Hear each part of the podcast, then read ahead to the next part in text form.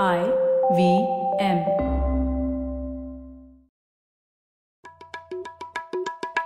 भाई हम हिंदुस्तानियों को बतियाना बड़ा पसंद है। बंगाली में अड्डा उड़िया में खोटी कन्नड़ा में हरटे और हिंदी में पुलियाबाजी। इस कला के लिए हमारी हर भाषा में एक शब्द है। तो प्रणय और मैं तो अक्सर मिलकर पुलियाबाजी करते ही रहते हैं। हमने सोचा कि आपको भी इसमें शामिल कर लिया जाए। तो आइए प्रणय और सौरभ के साथ करते हैं पुलियाबाजी। हेलो सौरभ कैसे हैं आप? बस प्रणय चल रहा है। सौरभ ये आजकल वो चाइना और भारत का ही न्यूज़ में चल रहा है लेकिन उस न्यूज़ में एक चीज़ दब गई जो ये बात चल रही थी ये मेंटल हेल्थ और सुशांत सिंह राजपूत का जो सुसाइड हुआ उससे फिर से एक मेंटल हेल्थ के बारे में लोग जानना चाहते हैं और कि क्या है। तो वो थोड़ी दब गई थी और उसके बारे में हमको जानना चाहिए थोड़ा। हाँ बिल्कुल। आई I मीन mean, और और हमेशा होता है कि कोई अगर ऐसी घटना हो जाती है तो उसके बाद में कुछ दिनों के लिए बहुत चर्चित रहती है चीज़ खूब, या तो सेलिब्रिटीज आके बोलते हैं, उस टाइम पे खूब हेल्पलाइंस भी प्रोपोगेट होती हैं और उसके बाद में लोग ऐसे भूल जाते हैं कि जैसे कोई ये कभी कभार होने वाली चीज़ है, लेकिन ये तो हमारी सोसाइटी में काफ़ी ज़्यादा जिसको कहना चाहिए इस चीज़ के बारे में जागरूकता की बहुत ज़्यादा ज़रूरत है। ये सिर्फ़ ऐसी चीज़ नहीं है कि कोई सेलिब्रिटी के साथ कुछ हो तो उसी समय हमको इसके बारे में बात करनी चाहिए। हाँ सौरभ और वैसे भी अगर चर्चा होती भी है तो वो एक क्लिनिकल तौर पर होती है कि डॉक्टर के पास वो क्या क्लिनिकली हम लोगों के में कोई बीमारी है या नहीं उस टाइप के बारे में। पर जो इसमें रिसर्च क्या है और अ, इसका सोशियोलॉजिकल इम्पैक्ट क्या है इसके कारण क्या है हम क्या कंट्रीब्यूट कर सकते हैं इन सब विषयों पे चर्चा कम ही होती है। बिल्कुल और काफ़ी सारी जो मैंने देखा है चर्चा जो है वो खूब मिली जुली भी होती है। सारे बाबा लोग भी उसमें आ जाते हैं। हाँ। हर कोई हर किसी को लगता है कि मुझे पता है कि ये चीज़ है क्या इसका इलाज क्या है ये कोई नई चीज़ थोड़ी है। हमको हमेशा से पता है कि इस चीज़ को किस तरह से हैंडल करना है। तो एक ये भी है कि बहुत सारे लोगों को कुछ ज़्यादा ही पता है। हाँ ठीक है। तो हम लोग फाइनली एक किसी ऐसे शख्स को लेकर आते हैं पुलियाबाजी में, जो रिसर्च किया है उन लोगों ने और जो भी रिसर्च हुआ है मेंटल इलनेस पे, उसे कोलेट किया है तो हमारे साथ ज्वाइन कर रहे हैं मनोज चंद्रन। मनोज सीईओ हैं वाइट स्वॉन फाउंडेशन के, जो कि बैंगलोर में स्थित एक नॉन प्रॉफिट संस्था है, जो मेंटल इलनेसेस से रिलेटेड जो भी रिसर्च हो रहा है, उसे कोलेट कर रही है और उसके ऊपर जागरूकता फैला रही है। तो मनोज, स्वागत है आपका। बहुत खुशी है कि आप पुलियाबाजी पर आए।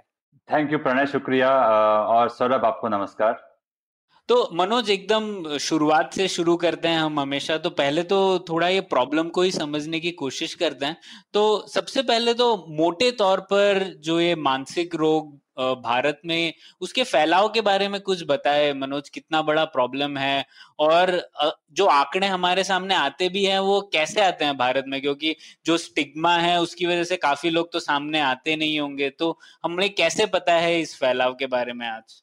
जी प्रणय। सो so, इसमें मानसिक आरोग्य के आंकड़े ज़्यादातर न रेगुलर तौर पे कभी कलेक्ट नहीं किए गए हैं इंडिया में। एक्चुअली भारत पिछले बार जब बड़े तौर में जब आंकड़े कलेक्ट हुए थे वो 2016 में हुए थे।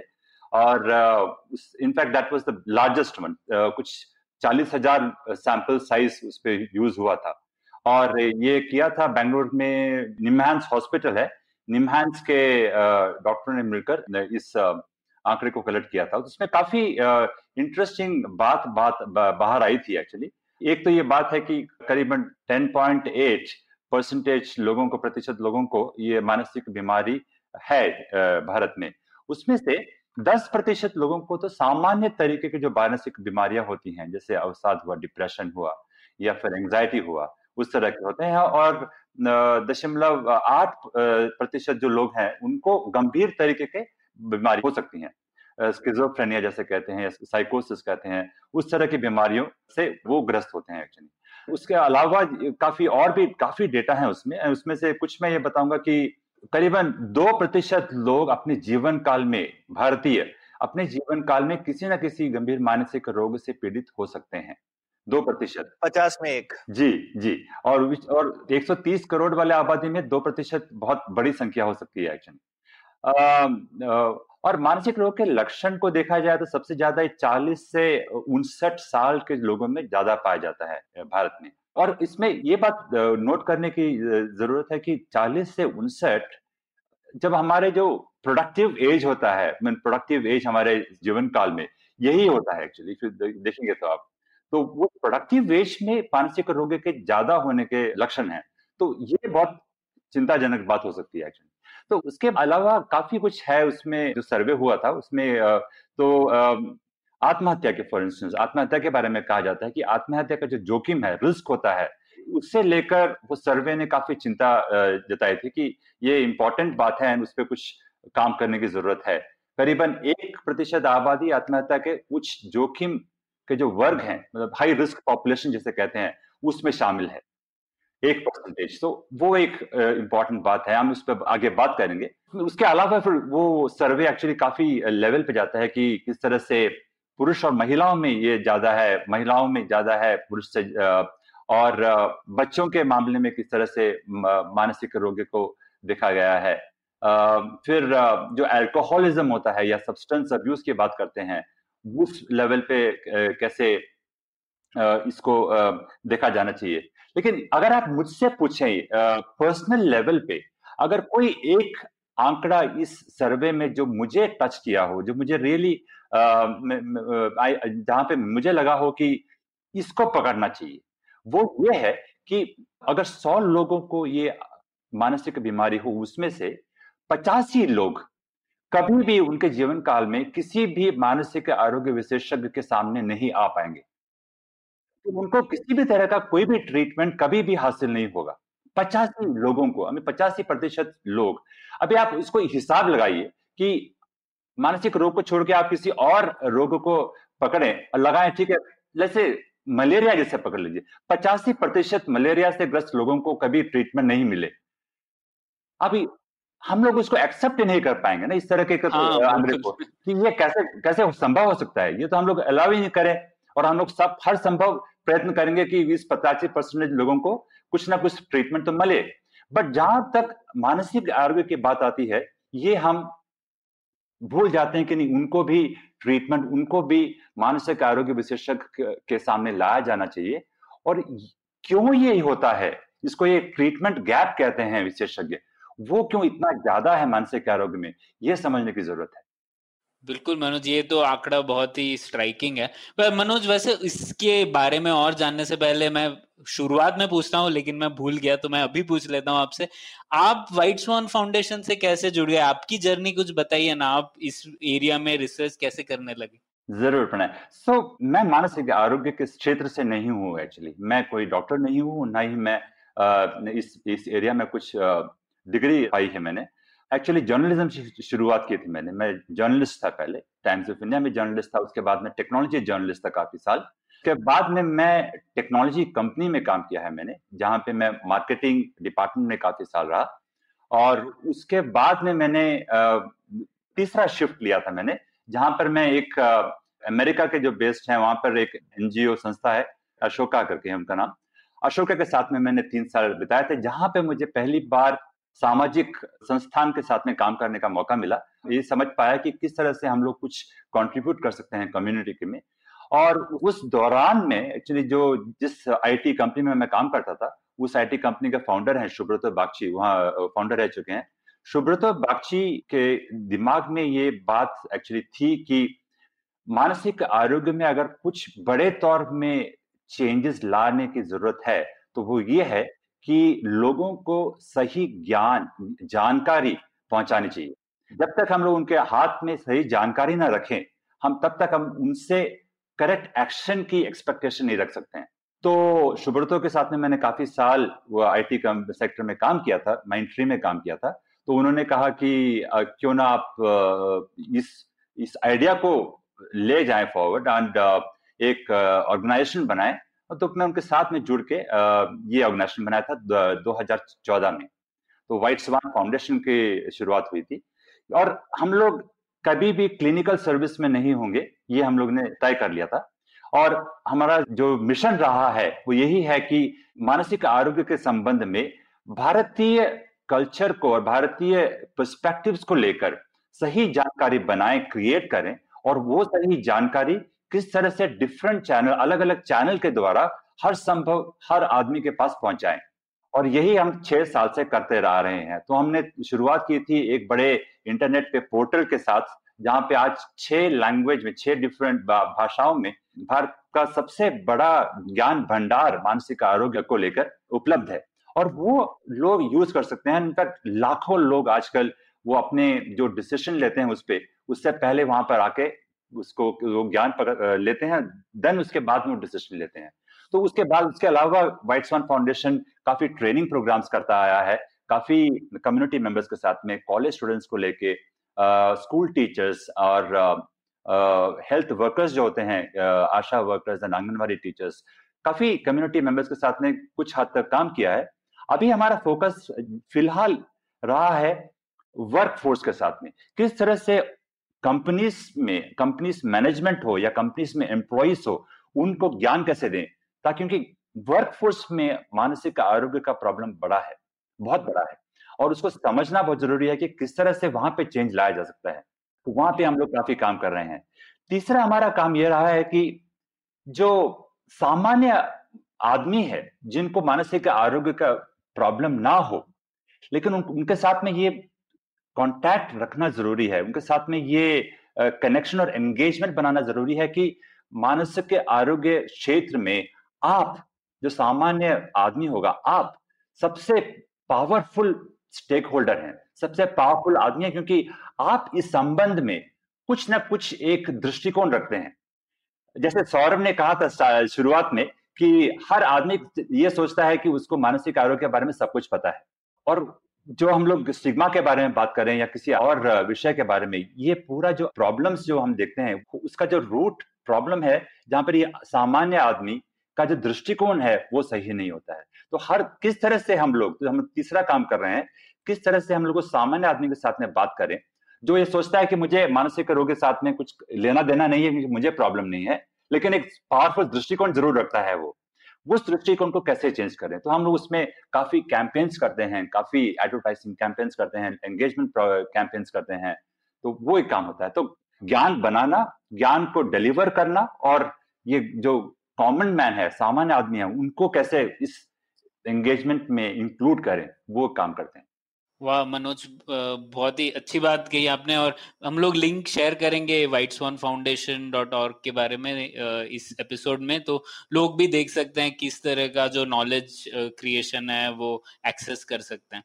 तो ठीक है, मनोज, अब हम लोग आ जाते हैं ये हमारे कॉन्वर्सेशन पर ही और हमें जानना था ये जो मानसिक रोगी हैं भारत में, वो क्या समय के साथ बढ़े हैं आपको लगता है या फिर बस ये बात हुई है कि अब थोड़ा स्टिग्मा कम है तो शायद और लोग सामने आ रहे हैं या फिर it's a combination of both so इसमें प्रणय ये देखिए एक तो ये बात है कि हमारे पास ज़्यादा इसमें रिसर्च नहीं हुआ है तो इसलिए कंपेरेटिव स्टडी नहीं है हमारे पास कि अभी दो, 2016 में जो लास्ट सर्वे हुआ था वो वो ये कंपेयर नहीं कर पा रहा क्योंकि उसके पहले जो सर्वे हुआ था काफ़ी साल पहले हुआ होगा। तो इसलिए अच्छा। हमको ये कितना बड़ा है या कितना कम हुआ है किस क्षेत्र में बड़ा है किस क्षेत्र में कम हुआ है वो जानना मुझे लगता है कि अभी तक हम लोग कर नहीं पाए हैं। जब तक हम ये नहीं तय करते हैं कि हर साल हमको इस तरह का सर्वे करना होगा ताकि हम ये पता कर सके कि कहाँ पे बढ़ रहा है कहाँ पे कम हो रहा है किस जगह में ज़्यादा फोकस करने की ज़रूरत है। तो इसलिए सर्वे के आंकड़े को लेकर अगर हमें डिसाइड करें कि बढ़ रहा है नहीं वो हम शायद नहीं कर पाए। लेकिन ये समझना ज़रूरी है कि लास्ट चार पाँच साल में काफ़ी हद तक मानसिक आरोग्य को काफ़ी लाइमलाइट मिला है, काफ़ी हद तक उस पर लिखा गया है, लोग बात कर रहे हैं। पर्टिकुलरली आप देखें, युवा पीढ़ी जो है, वो एक्चुअली काफ़ी जो हमारा सामाजिक नॉर्म रहा है, उसको नजरअंदाज करते हुए कहता है कि मैं जाके साइकेट्रिस्ट से मिलने वाला हूँ। मुझे ये कुछ लेना देना नहीं कि क्या कलंक है, क्या स्टिग्मा है। मैं मिलने वाला हूँ और मुझे कर प्रॉब्लम तो ये बड़ी अच्छी बात है युवा पीढ़ी में कि वो स्टिग्मा को तोड़ के हेल्प मांग रहा है। तो उस तरह के ट्रेंड हम देख रहे हैं कुछ जगह पे। यह नहीं कि सब जगह पे हो रहा है और ये नहीं कि सब चैलेंजेस को हम लोगों ने सॉल्व कर लिया है कि युवा पीढ़ी इस तरह का कुछ बिहेव कर पा रहा है।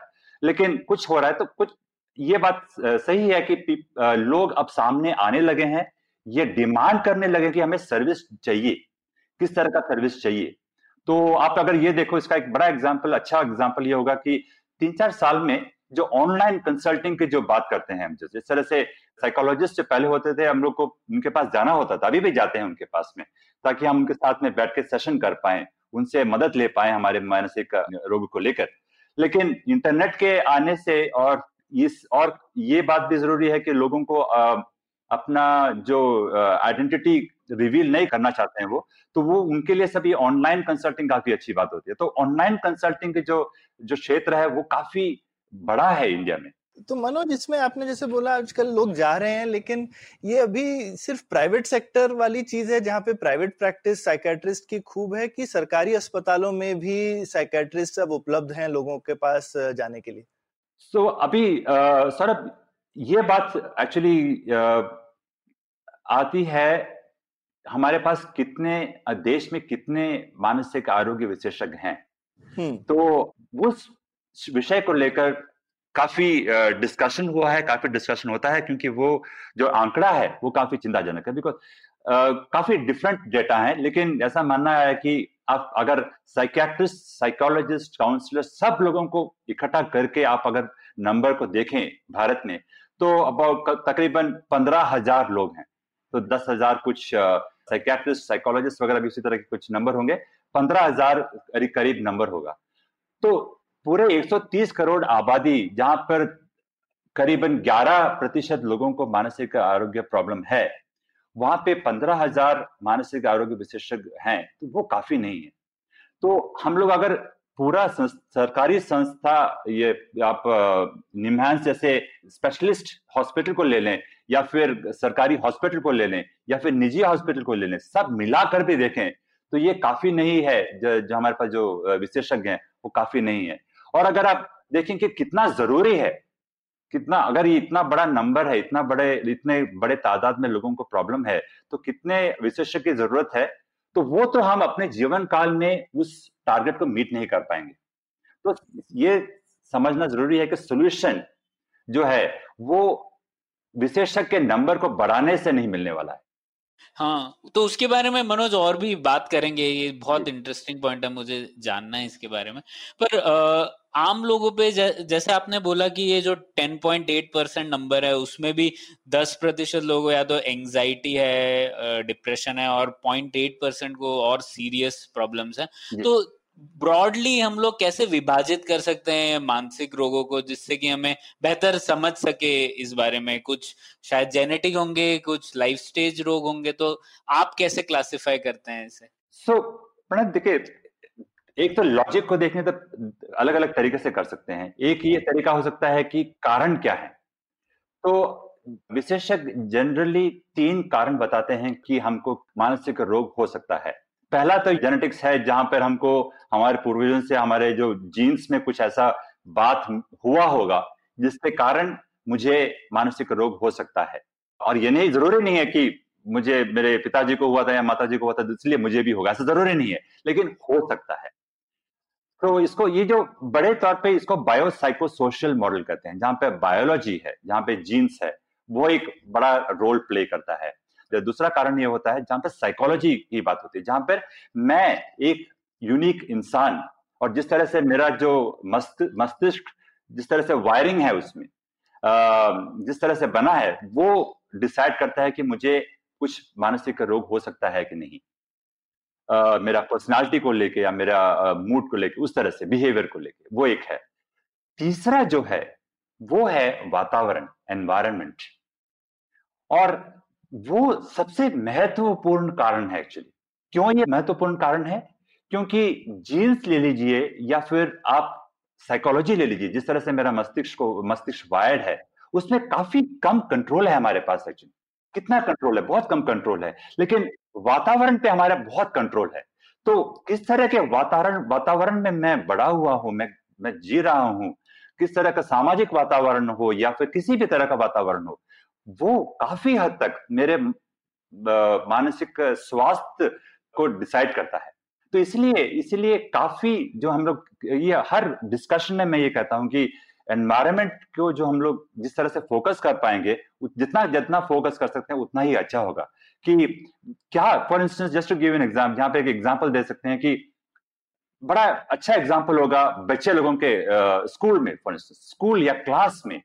क्लास में एक वातावरण को बनाना टीचर का एक अहम रोल होता है उसमें। तो टीचर ये, अगर, क्या टीचर के पास ये ज्ञान है कि मानसिक आरोग्य एक बड़ा इंपॉर्टेंट सब्जेक्ट है? और मेरे जो क्लास में किस तरह का एनवायरनमेंट मैंने बनाया, वातावरण बनाया है, जहाँ पे लोग एक, बच्चे एक दूसरे से अच्छे से बात करते हैं, स्वस्थ रहते हैं, मानसिक तौर पे, और अगर उनको कुछ प्रॉब्लम है तो वो मेरे से बात कर सकते हैं। तो वो एक वातावरण क्रिएट करने में जो इन्फ्लुएंसर्स जो होते हैं, उनका बड़ा रोल होता है। जैसे यहाँ पर टीचर्स की बात की हमने। तो टीचर्स को समझना कि अच्छा यहाँ पर मुझे एक अच्छा वातावरण देने की ज़रूरत है, ताकि ये दस साल में बच्चे लोग अपना मानसिक स्वास्थ्य को अच्छा बना पाए। तो उस तरह से हर एक वातावरण में, जैसे एक मैनेजर हो एक काम के एनवायरमेंट में ऑफ़िस में मैनेजर को ये समझना चाहिए कि अच्छा वातावरण बनाना ज़रूरी है। मुझे ऐसे पर्सनल लेवल पे मुझे इंपॉर्टेंट डिसीज़न लेना चाहिए कि मैं किस तरह के वातावरण में जीना चाहता हूँ, जी रहा हूँ। तो मनोज, ये तो ये क्लासिफिकेशन तो बहुत महत्वपूर्ण है और अच्छी तरीके से आपने समझा है कैसे अलग अलग कारणवश ये चीज़ें होती है। तो इससे ही जुड़ा हुआ सवाल है, मनोज, क्या ऐसी आम धारणाएँ हैं जो आप एनकाउंटर किया है आपने आपके एक्सपीरियंस में मेंटल इलनेस के बारे में और क्या ऐसी चीज़ें हैं जो लोगों को लगता है पर वो सही नहीं है बिल्कुल? सो so, ये बहुत बहुत इंपॉर्टेंट क्वेश्चन है प्रणय बिकॉज़ uh, मैं फिर से वो सौरभ की बात uh, लेके आना चाहता हूँ क्योंकि हर एक मीटिंग में हर एक सेशन में मैं यही पॉइंट से शुरू करता हूँ। मैं उनसे एक्चुअली काफ़ी लोगों से पूछता हूँ कि एक्चुअली uh, एक स्टोरी बताता हूँ कि अगर हम किसी भी एक व्यक्ति को रोड पे या कहीं पे रोक लें पूछें कि आपको क्या कार्डियोवास्कुलर डिसीज पे कुछ मालूम है क्या? हार्ट के बारे में कुछ मालूम है क्या? या कुछ कैंसर के बारे में मालूम है क्या? तो वो कहेंगे यार थोड़ा बहुत मालूम है लेकिन ज़्यादा तो नहीं मालूम है मुझे। अगर कुछ प्रॉब्लम है तो डॉक्टर के पास जाऊँगा जो कहते हैं वो कर लूँगा मैं। उसी आदमी से अगर आप पूछो कि मानसिक रोग के बारे में आप जानते हो? हाँ भैया मुझे तो सब कुछ मालूम है इसके बारे में। यही इसी तरह का रिएक्शन आता है ना? क्योंकि हाँ, हाँ। क्योंकि हमें यह लगता है कि मुझे सब कुछ मालूम है। अब वो, अभी आप उसको अगर थोड़ा खुदे देखें कि क्या है वो मालूम जो कहते हैं, हम कुछ जानकारी जो कहते हैं, हम क्या है?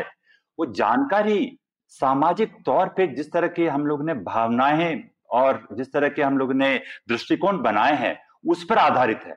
उसको हम लोग जानकारी का नाम देते हैं और फिर ये हम लोग उनके साथ में बैठ के ये उनको समझाते हैं कि देखो, जानकारी नहीं कहना चाहिए उसको। उसको आप दृष्टिकोण कहिए। और उस दृष्टि क्योंकि किसी ने आपको ये बताया है। और उसका सबसे बड़ा एग्ज़ाम्पल ये होता है, सबसे बड़ा सबसे कॉमन जो एग्ज़ाम्पल ये है कि मानसिक रोग संक्रमक है मतलब ये फैल जाता है। भैया, किसी को डिप्रेशन है, उसको डिप्रेशन है, साथ में मत बैठो, तुमको भी हो जाएगा। ये बड़े बड़े, या फिर या फिर कोई माताएँ या पिताजी बोलते हैं अच्छा मैंने देखा तुम उस बच्चे के साथ में खेल रहे थे, उसको थोड़ा सा स्लो लर्निंग का प्रॉब्लम है, या ऐसा है ऐसा है, मत खेलो उनके साथ में। तो ये ये सब जानकारी नहीं है, ये सब धारणाएँ हैं, ये सब दृष्टिकोण है। और ये समझने की ज़रूरत है कि अच्छा इसको चेंज करें, इसको बदलें, इसको हम लोग आगे नहीं लेकर जाए, इसको हम लोग नेक्स्ट पीढ़ी को जो हम अपने बच्चों को नहीं सिखाएँ, ये बहुत ज़रूरी है। तो ऐसे काफ़ी काफ़ी मिथ्स हैं हमारे, काफ़ी काफ़ी तरह के हम लोग इस तरह के दृष्टिकोण हम लोग लेके चलते हैं मानसिक रोग के संबंध में। तो मनोज इसमें आपको क्या लगता है कि ये क्षेत्र में जैसे बहुत सारे क्षेत्रों में हमारी कुछ पुरानी धारणाएँ थी जो कि लोग एक व्यवहारिक तौर पे जिसको कहते हैं ज्ञान अर्जित करते हैं। जी। है ना? तो एक व्यवहारिक तौर पे कोई भी समाज में एक जैसे किसे कहते हैं ना कॉमन सेंस टाइप की चीज़ डेवलप होती है। हम्म, आपने कुछ चीज़ें देखी हैं भाई इंसान तो हज़ारों साल से जी रहा है तो वो जीते जीते देखता है कि ऐसे चीज़ हो रही है ऐसे हो रही है तो शायद ऐसे हो रही होगी। और कुछ सही होती है कुछ गलत होती है। और फिर हमें समय के साथ में समझ में आया और खासकर काफ पिछले सौ साल में तो बहुत सारी नई नॉलेज निकल के आई है। क्योंकि एक जिसको कहना चाहिए एक साइंटिफिक मेथड निकल के आया है तो लोग हर चीज़ को परखना अच्छे से सीख गए हैं कि अगर ये ये सवाल पूछना कि ये जो धारणा है ये सही है या गलत है इसके हम एक प्रोसेस के साथ एनालाइज कर सकते हैं कि भाई ये सही है या गलत है। तो ये मानसिक रोग के फ़ील्ड में ऐसी ऐसी क्या नई चीज़ हमने सीखी है? आप कहेंगे कि पिछले सौ साल में या पिछले तीस साल में कोई ऐसी फंडामेंटल ब्रेक थ्रू हुआ है क्या जिससे हमको समझ में आया कि अरे ये तो हमें पता नहीं था? हमें इसमें जैसे एग्ज़ाम्पल मैं देता हूँ जैसे पहले हम सबको लगता था कि अल्सर जो है वो स्ट्रेस से होता था। जी। लेकिन 1980s वगैरह में पहली बार एक साइंटिस्ट ने ढूंढा कि एक बैक्टीरिया से होता है और अब उसकी आप दवाई खा के उसको ठीक कर सकते हैं। है ना? ये एक नई चीज़ थी एकदम। और उससे हमको पता चला तो ये एक तरीके की नई नॉलेज निकल के आई और पता चला कि स्ट्रेस से एग्रेवेट होता है, होता नहीं है। तो ये मानसिक रोग के फ़ील्ड में ऐसे आप, अगर आप आप कोई ब्रेक थ्रू बोलना चाहेंगे तो ऐसा आपको कुछ दिखता है क्या कि ऐसे कोई ब्रेक थ्रू हुए हैं जो कि हमारी जिसने अंडरस्टैंडिंग या मेंटल मॉडल ही चेंज कर दिया है मानसिक रोग का, लेकिन आम सामान्य जीवन में वो मेंटल मॉडल अभी भी है। सो so, सौरभ इसमें जहाँ तक मुझे समझ में आया है और मैं ये भी इस बात पे काफ़ी चर्चा मैंने डॉक्टरों से की थी तो उसमें एक तो ये है कि मानसिक आरोग्य के एरिया में सौ साल में काफ़ी कुछ मालूम हुआ है हमको हम्म। और और सबसे बड़ी बात यह है कि मस्तिष्क को भी समझने में काफ़ी यू नो रिसर्च हुआ है और इसमें काफ़ी समझ पाए हैं एक्चुअली फिर भी डॉक्टर ये कहते हैं कि अभी भी काफ़ी कुछ समझना बाकी, बाकी है, है। हम्म। जी तो, तो वो एक बात है लेकिन जो समझा है उस पर तो फॉर इंस्टेंस अभी जस्ट एक एग्ज़ाम्पल दें कि साइकेट्री जो फ़ील्ड है वो भी काफ़ी डेवलप हुआ है। जिस तरह से वो अभी दवाइयाँ देते हैं दवाइयाँ जिस तरह से काफ़ी असरदार दवाइयाँ आती हैं तो वो सब काफ़ी इवॉल्व हुआ है काफ़ी डेवलप हुआ है वहाँ पर। जैसे अभी एक एग्ज़ाम्पल अगर यहाँ पे देंगे उन्होंने भी काफ़ी अपने जो दृष्टिकोण बदले हैं अपने कुछ विचार बदले हैं। 20-25 साल में काफ़ी बदले हैं। एक एग्ज़ाम्पल अगर मैं यहाँ पर दू मैं साइकेट्रिस्ट से बात करता हूँ तो कुछ 40 साल पहले जब वो लोग प्रैक्टिस करते थे, कुछ कहते हैं कि सेक्स चेंज का जो बात होता है या कन्वर्शन थेरापी कहते हैं कि अगर किसी जहाँ पे कुछ कन्वर्शन थेरापी कहते हैं, जहाँ पे कि कोई कोई अगर ये दृष्टिकोण रखता है कि अलग लिंग का व्यवहार, उनका जो ओरिएंटेशन होता है तो वहाँ पर पहले यह मानना था कि कन्वर्शन थेरापी का थेरापी जैसा होता था। तो वो थेरापी देंगे तो उनका दृष्टिकोण जिस तरह से नेचुरल होना चाहिए, जिस तरह भी नेचुरल नहीं होता है तो हर चीज़ नेचुरल होता है। तो उनके दृष्टिकोण में ये नेचुरल है तो इसलिए थेरापी देंगे तो उसको कन्वर्ट कर पाएँगे। वो पहले ऐसा दृष्टिकोण होता था, लेकिन अभी काफ़ी साइकेट्रिस्ट मीन साइकेट्रिस्ट समझ गए हैं साइकोलॉजिस्ट समझ गए हैं, नहीं होता है, ऐसा कन्वर्शन थेरापी नहीं होना चाहिए। तो अभी ये क्या मीन किस तरह से ये काफ़ी बड़ा माइलस्टोन रहा है एक्चुअली इस मानसिक आरोग्य के क्षेत्र में कि किस तरह से कन्वर्शन थेरापी को अभी साइंस नहीं मानता है कि नहीं करना चाहिए, इसको नहीं आगे लेके जाना चाहिए। तो आज अगर साइकेट्रिस्ट से पूछेंगे तो वो नहीं कहेंगे, वो कहेंगे कि नहीं, अगर ये ऐसा मानते हैं तो उन्हें एक्सेप्ट करें। तो हमारा दृष्टिकोण चेंज होना चाहिए उस पर एक्चुअली तो ऐसे काफ़ी एरिया है जहाँ पे उन्होंने क्लिनिकल एरिया में काफ़ी डेवलपमेंट पाया है। तो मेडिसिन हो या थेरापी हो या साइकोलॉजी का जो प्रोसेस हो उस लेवल पे काफ़ी ट्रीटमेंट एरियाज़ बड़े हैं काफ़ी इफ़ेक्टिव हुए हैं। और उसी अन, उस अलग एरिया में जहाँ पे उन लोगों ने अपना दृष्टिकोण भी चेंज किया है। अपने जो रिसर्च जो फाइंडिंग्स है उससे काफ़ी उन्होंने अपने जो अप्रोचेस चेंज किए हैं। तो ये दोनों ही बात बहुत ज़रूरी बात है एक्चुअली नो कि एक साइड में साइंस यूज़ किया है दूसरे साइड में वो लोग ने अपने आपको ये माना है कि नहीं हम जो कह रहे थे पहले वो रॉन्ग है और ये सही है। और कैसे हम नए तरीके से इसको और शायद इतनी दवाइयों का यूज़ होने का ये भी समझ में आता है कि शायद काफ़ी सारी इन बीमारियों का केमिकल बेसिस भी है या फिर एटलीस्ट केमिकल इंटरवेंशन से आप की चीज़ें चेंज हो सकती हैं तो एक तरह से बिहेवियर और हार्मोनल और जिसको या फिर बाकी आपकी बॉडी में किस तरीके की चीज़ों का इम्बैलेंस हो गया हो वो भी चीज़ें इस तरीके की मानसिक रोगों को क्रिएट कर सकती है। सो so, इसमें एक बात ये बात जानना ज़रूरी है कि दवाइयों की जो बात जैसे अगर मैं मरीज़ हूँ तो मुझे अगर किसी डॉक्टर ने दवाई दी है तो आई मीन बहुत कम ऐसा कुछ सिचुएशन होगा जहाँ पे ये जानना ज़रूरी हो कि वो दवाई क्या करता है। अगर मैं डॉक्टर पे विश्वास करता हूँ और उस ट्रीटमेंट के जो अप्रोच है उस पर विश्वास करता हूँ तो मुझे वो दवाई ले लेनी चाहिए। हुँ, हुँ. और फिर डॉक्टर के पास जाके बोलना चाहिए देखो ये हुआ है ये ठीक हुआ है ये ठीक नहीं हुआ है। तो मुझ, मेरे मुझे ये लगता है कि सामान्य लोग मेरे जैसे सामान्य लोग जहाँ पे डॉक्टर जहाँ जहाँ पे हम लोग डॉक्टर नहीं है हम लोग को इस पे ज़्यादा सोचने की ज़रूरत नहीं है कि ये दवाई क्या करती है क्या केमिकल बैलेंस करता है इम्बैलेंस करता है कि क्या करता है। हम्म। जी जी जी नहीं जैसे अब जैसे हार्ट डिज़ीज़ वाला आदमी बोलता है ना मैंने ब्लड थिनर ले लिया जी। तो उस नहीं। उस लेवल का अगर मेंटल मॉडल नहीं है लोगों के दिमाग में तो लोग एक्सेप्ट नहीं करेंगे ना ट्रीटमेंट नहीं तो उसमें भी काफ़ी आप देखो तो जैसे रिसेंटली माँ को डायबिटीज़ का जो मेडिसिन था वो डबल डोज कर दिया। तो सडनली कॉल आया कि देखो लो शुगर हो गया है। हम्म। अब हमने कैसे डिसाइड कर लिया कि वो लो शुगर हो गया है? हमें प्रॉब्लम है सिम्टम है। मैं नहीं कह रहा हूँ कि सिम्टम नहीं है। तो हम लोग किस तरह से उसको इसीलिए मैं बड़े केयरफुली ये कह रहा हूँ कि हम लोग को ये दवाई का जो केमिकल एस्पेक्ट है वो या केमिकल इम्बैलेंस है वो क्या है वो सब डॉक्टर पे पास छोड़ देना चाहिए। हम लोग को ये समझना ज़रूरी है कि हम क्या कर सकते हैं? और कहाँ पे ये चैलेंजेस है जिसको हम उसको सॉल्व कर सकते हैं? मेरा क्या रोल है उसमें? क्योंकि यार, मानसिक यार पर्टिकुलरली ये जो मानसिक आरोग्य के क्षेत्र में इतने अदर एरिया में जो प्रॉब्लम्स हैं, उसको सॉल्व करना बड़ा ज़रूरी है।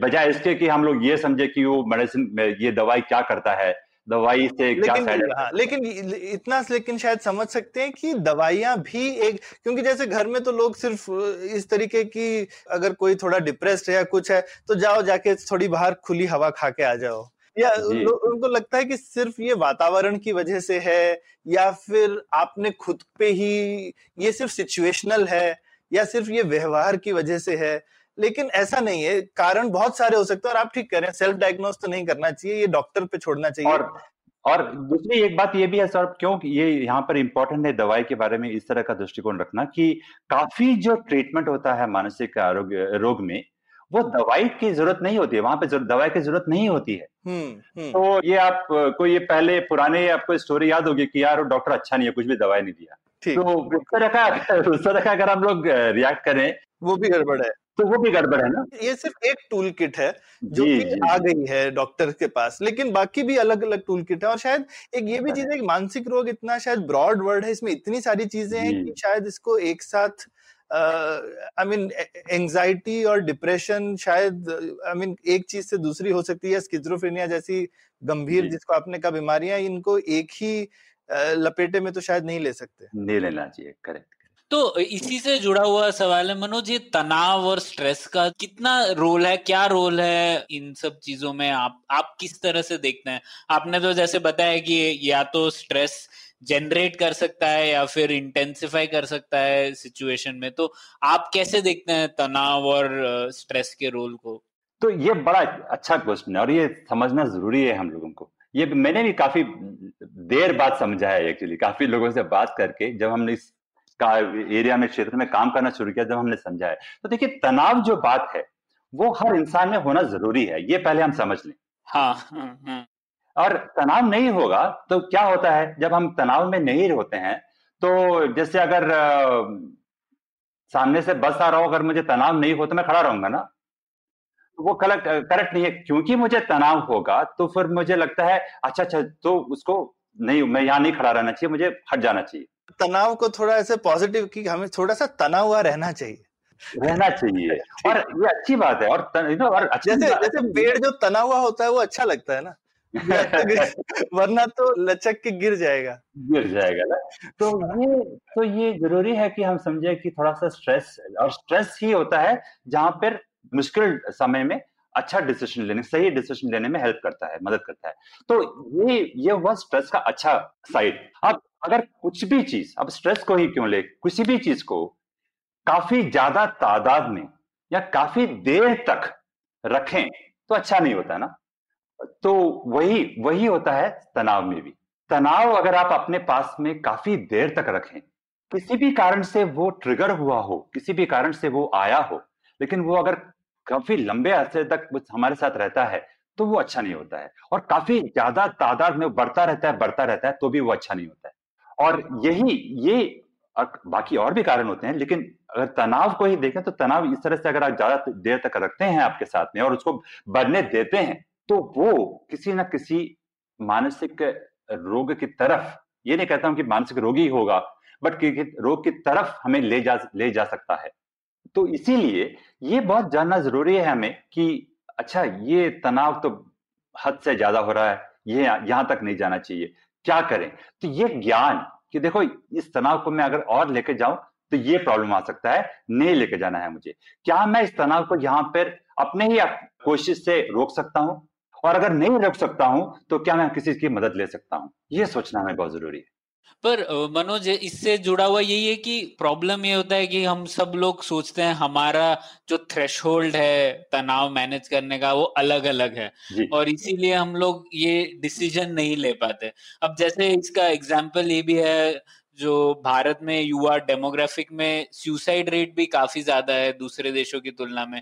तो शायद इसमें भी स्ट्रेस और तनाव का रोल होगा कुछ? और इस क्या इसका मतलब ये है कि हमारे युवा वर्ग काफ़ी स्ट्रेस से एक्सपोज है और वो ये डिसीज़न नहीं ले पा रहे हैं कि कब उन्हें मदद लेना चाहिए। और मनोज इसमें एक रिलेटेड सवाल मैं पूछना चाहता हूँ कि सुसाइड जो है वो आई मीन स्ट्रेस और डिप्रेशन एक अलग अलग चीज़ें हैं। तो सुसाइड स्ट्रेस से रिलेटेड है कि डिप्रेशन से या दोनों से? हम्म, तो हम अभी एक्चुअली बात कर रहे हैं एकदम अलग टॉपिक पे जो है सुसाइड प्रिवेंशन या सुसाइड या आत्महत्या, वो इसमें सबसे पहली अहम बात समझने की ये ज़रूरत यह है कि आत्महत्या को मानसिक रोग के लेंस से ही नहीं देखना चाहिए। हाँ क्योंकि एंड ये और ये बात पर्टिकुलरली भारत के संदर्भ में काफ़ी रेलेवेंट है, क्योंकि आधे से कम जो सुसाइड के कारण लोग मरते हैं उनमें मेंटल हेल्थ या मानसिक आरोग्य का एक कारण हो सकता है। आधे से ज़्यादा लोग लोगों में ये मानसिक रोग का कोई लक्षण नहीं देखा देखा गया है। अच्छा। तो आप यहाँ यही आंकड़े में देख लीजिए ना कि यही आंकड़े में देख लीजिए कि किस तरह से मानसिक रोग एक ज़रूरी रीजन नहीं होता है सुसाइड या आत्महत्या में। और इसीलिए हमें ये हर बार ये समझना ज़रूरी है कि देखो, कि जब हम किसी एक रिपोर्ट को पढ़ते हैं, किसी एक केस को या समझते हैं या फिर न्यूज़ को लेते हैं कि अच्छा सुसाइड हुआ है, कोई प्रयत्न हुआ है या कोई मरा है तो तुरंत हम लोग कहते हैं कि अच्छा क्या मानसिक रोग हुआ है? नहीं, वो करेक्ट नहीं है। आत्महत्या एक बड़ा ही संकीर्ण सब विषय है और उसमें काफ़ी फैक्टर्स हैं। बड़ा कॉम्प्लेक्स एरिया है उसमें। बड़ा कॉम्प्लेक्स एरिया है। तो उसको हम लोग एक ही लेंस से समझने से क्या होता है उसमें कि हम लोग उसको स्टीरो कर देते हैं। उसको कहते हैं अच्छा अच्छा अच्छा तो यही होगा तो यही रीजन है चलो। अच्छा तो वो हाँ। जैसे जैसे सबसे बड़ा एकदम गलत हम लोग का दृष्टिकोण होता है कि कमज़ोर आदमी होगा। कितना कितना गलत है यहाँ पे। देखिए ये नहीं है ये नहीं है। ये ये दृष्टिकोण एकदम गलत है। उस तरह से हम लोग के काफ़ी हम लोग के जो भावनाएँ हैं इस पे या फिर या किस तरह से हम लोग इसको बात नहीं करना चाहते हैं सब्जेक्ट पे फिर भी हम लोग हम लोग को लगता है कि हमारे पास काफ़ी जानकारी है। ये सब हटाने की बहुत ज़रूरत है जहाँ जहाँ तक आत्महत्या की बात होती है। क्योंकि इसमें देखिए ना काफ़ी आ, काफ़ी अलग अलग रीजन होते हैं। जैसे हुआ सामाजिक कारण होता है जैसे या फिर इकोनॉमिक रीजन होता है। शिक्षा के क्षेत्र में एकेडमिक रीजन में काफ़ी केसेस होते हैं। सेक्सुअल ओरिएंटेशन में होता है। काफ़ी जो हम लोग कहते हैं एल क्यू आई में उसमें तो काफ़ी इसमें ये समझना ज़रूरी होता है कि किसी एक आदमी का प्रोफ़ाइल हो, किसी भी तरह का तो कितने हद तक उसका रिस्क बना रहता है सुसाइड का रिस्क बना रहता है। तो स्टडीज़ जो हम करते हैं, काफ़ी सर्वेज बताते हैं कि इस तरह के प्रोफ़ाइल के लोगों में सुसाइड या आत्महत्या का जो जो संभावना है वो काफ़ी उच्च होगा, काफ़ी ज़्यादा होगा। इसीलिए हम उसका निवारण कैसे करें, उसको कैसे प्रिवेंट करें? और वो हमारा काम होना चाहिए। अच्छा देखो, इस एरिया में, इस कम्युनिटी में, इस तरह के पर्सन इस आदमी में हम लोग को लगता है कि चांसेस ज़्यादा है। इसीलिए उसको किस तरह का मदद, उन लोग उन लोग के लिए किस तरह का मदद, किस तरह का निवारण का स्टेप्स लेना चाहिए और क्या करना चाहिए? तो एज ए पर्सनल लेवल पे इंस्टीट्यूशन लेवल पे गवर्नमेंट लेवल पे कम्युनिटी लेवल पे हर एक एरिया में होना चाहिए काम। तो वो अब युवा पीढ़ी ले लीजिए कि एक्चुअली डेटा काफ़ी है हमारे पास। डेटा काफ़ी है। डेटा जैसे मैंने पहले बताया, पचास परसेंट से कम लोगों में मानसिक रोग पाया गया ऐसे कारण। लेकिन उसके अलावा आप देखेंगे कि 18 से उनचालीस वर्ष के जो एज होता है एज ब्रैकेट होता है, उसमें आत्महत्या पीक पाया गया है इंडिया में। और आत्महत्या महिलाओं में 18 से उनचालीस के जो एज के जो ब्रैकेट में महिलाओं में नंबर एक कारण रहा है। इंडिया में। और ये काफ़ी आई मीन ये सब काफ़ी गंभीर आंकड़ा है एक्चुअली और पुरुषों में आत्महत्या नंबर टू रीजन रहा है। सो so, ये आ, और उसमें महिलाओं में काफ़ी अलग अलग रीजन है। डोमेस्टिक वायलेंस ले लीजिए या फिर सोशल अदर बाकी के जो सोशल कॉन्स्ट्रक्ट है वो ले लीजिए। पुरुषों में यू नो अल्कोहलिज्म जैसा हो सकता है एक रीजन होगा। तो ऐसे काफ़ी अलग अलग रीजन रहे हैं। सिर्फ़ मानसिक रोग के लेंस से देखना करेक्ट नहीं होगा। लेकिन ये ये नंबर तो ज़्यादा पाया गया है लेकिन ओवरऑल कारण शायद बहुत सारे होंगे लेकिन ये कारण हिंदुस्तान में ही ज़्यादा क्यों पाए गए हैं मनोज? ये वाला जो एज ग्रुप है आपने जैसे बताया 18 से 40 वाला इसमें आई मीन बाकी देशों के मुकाबले में हिंदुस्तान में ज़्यादा सुसाइड हैं तो कोई इस चीज़ की वजह होगी? इसके ये अभी भी हमारे लिए मिस्ट्री है या हमको मालूम है या हम मालूम करने की कोशिश कर रहे हैं? तो ये दो बातें हैं इसमें एक्चुअली सर एक, ये बात तो है कि ये कहते हैं हम कि भारत सुसाइड कैपिटल रहा है, विश्व का में सबसे ज़्यादा सुसाइड यहाँ पे होता है। लेकिन ये बात भी मैं, जब आपको ये पहला आंकड़ा दे रहा था कि 50 से कम प्रतिशत लोगों में मानसिक रोग पाया गया है, वो हमारे जो तुलना में काफ़ी जो यूरोपियन कंट्रीज़ वगैरह में है, जहाँ पे 80 प्रतिशत तक लोग जो सुसाइड से जिनका देहांत होता है वो उनमें मानसिक रोग पाया गया है। तो उनका देखिए कंप्लीटली शिफ्ट होता है वहाँ पे ट्रेंड एक्चुअली तो वहाँ पे हम कह सकते हैं कि ठीक है मानसिक रोगी को आ, समझना ज़रूरी है जहाँ पे आत्महत्या के जो डिस्कशन होता है। लेकिन भारत में काफ़ी काफ़ी अलग अलग रेंज होता है। बड़ा रेंज है एक्चुअली बड़ा रेंज है। तो बाकी बाकी बेसिकली आप कह रहे हैं कि शायद सामाजिक या इकोनॉमिक रीजंस यहाँ पे ज़्यादा ओवर शेडो कर रहे हैं। ओवर शेडो कर, करता है और इसीलिए हमें सोल्यूशन जब हम उसको ढूंढते हैं आत्महत्या का तो उस एरिया को भी इंक्लूड करना ज़रूरी है। मानसिक रोग को ही हम लोग ट्रिगर समझ के वहीं पर सोल्यूशन ना ढूंढे ये मैं कह रहा था। बिल्कुल बिल्कुल। तो काफ़ी चीज़ों का इन चीज़ों का जो हल है वो शायद सामाजिक सोल्यूशन में है। सामाजिक सोल्यूशन में भी है और अब तो जैसे अभी आर्थिक में देखिए ना आर्थिक में भी काफ़ी काफ़ी आर्थिक रीजन हो सकते हैं काफ़ी तरह के हैं एक्चुअली और वो तो तो हम लोग कैसे समझा? हम एक बड़ा अच्छा एक्सपेरिमेंट हुआ था कहीं पे कि आ, किसानों के कम्युनिटी में हम लोग ये पढ़ते हैं कि किसी किसी ज्योग्राफी में आत्महत्या का जो ट्रेंड होता है मतलब आत्महत्या के जो कोशिश होते हैं ज़्यादा होता है।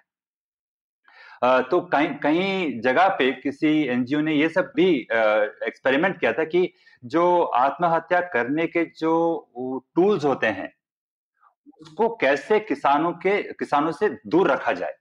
तो जैसे इंसेक्टिसाइड हो गया पेस्टिसाइड हो गया तो उसको सबको किसान को घर में रखने की अनुमति नहीं होती है किसी गाँव में सब। तो ऐसे काफ़ी काफ़ी अलग अलग तरीके से सोच के सोल्यूशन ढूंढते हैं। इसमें देखिए, इसमें मानसिक रोग के सोल्यूशन नहीं ढूंढ रहे हैं हम लोग। सोल्यूशन ढूंढ रहे हैं कि जो टूल्स को हम लोग अलग रख पाए तो क्या हम क्योंकि क्या होता है ना, आत्महत्या में वो जो क्षण होता है, आखिरी क्षण, उसमें हम लोग किस तरह से उनको थोड़ा समय दे पाए, थोड़ा सोचने के लिए और हेल्प सीख करने के लिए उनको प्रोत्साहित करें तो वो बहुत ज़रूरी होता है। अगर उनको टूल नहीं हो उनके पास तो शायद वो हम लोगों के पास जाके बोल सक, बोल सकते हैं कि अच्छा मुझे मदद की ज़रूरत है, मैं ये सोच रहा था और मुझे मुझे मदद कीजिए एक्चुअली तो उस तरह के काफ़ी अच्छे अच्छे एक्सपेरिमेंट हुए हैं, हो रहे हैं। और ज़रूरी है कि हम समझें वो सामाजिक ट्रिगर्स क्या है वहाँ पे सोल्यूशन ढूंढ पाए। ये मनोज एक जो टॉपिक जिसके बारे में शायद हिंदुस्तान में कम डिस्कशन होता है वो है पोस्ट पार्टम डिप्रेशन उसके बारे में कुछ बताइए। जी सो so, अब डिप्रेशन जो अवसाद की बात होती है वो हर एक एक तो व्यक्ति हर व्यक्ति विशेष में अलग अलग तरीके से वो दिखता है। एक्चुअली किस तरह से वो बाहर आता है। और उसके अलावा हर एक कम्युनिटी में डिफरेंट अलग अलग तरीके से होता है। बच्चों में अवसाद अलग तरीके से होगा बुज़ुर्गों में अलग तरीके से होगा।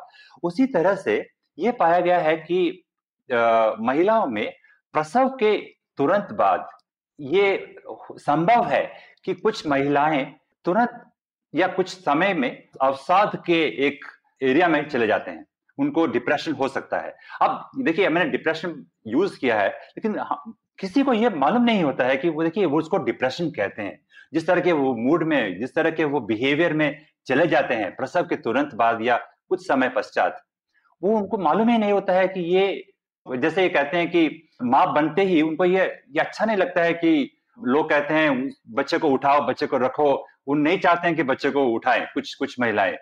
बट ये उनको समझ में नहीं आता है कि ये एक प्रॉब्लम है। ये एक ये एक प्रॉब्लम है जिसके लिए उनको, उनके डॉक्टर से बात करना चाहिए।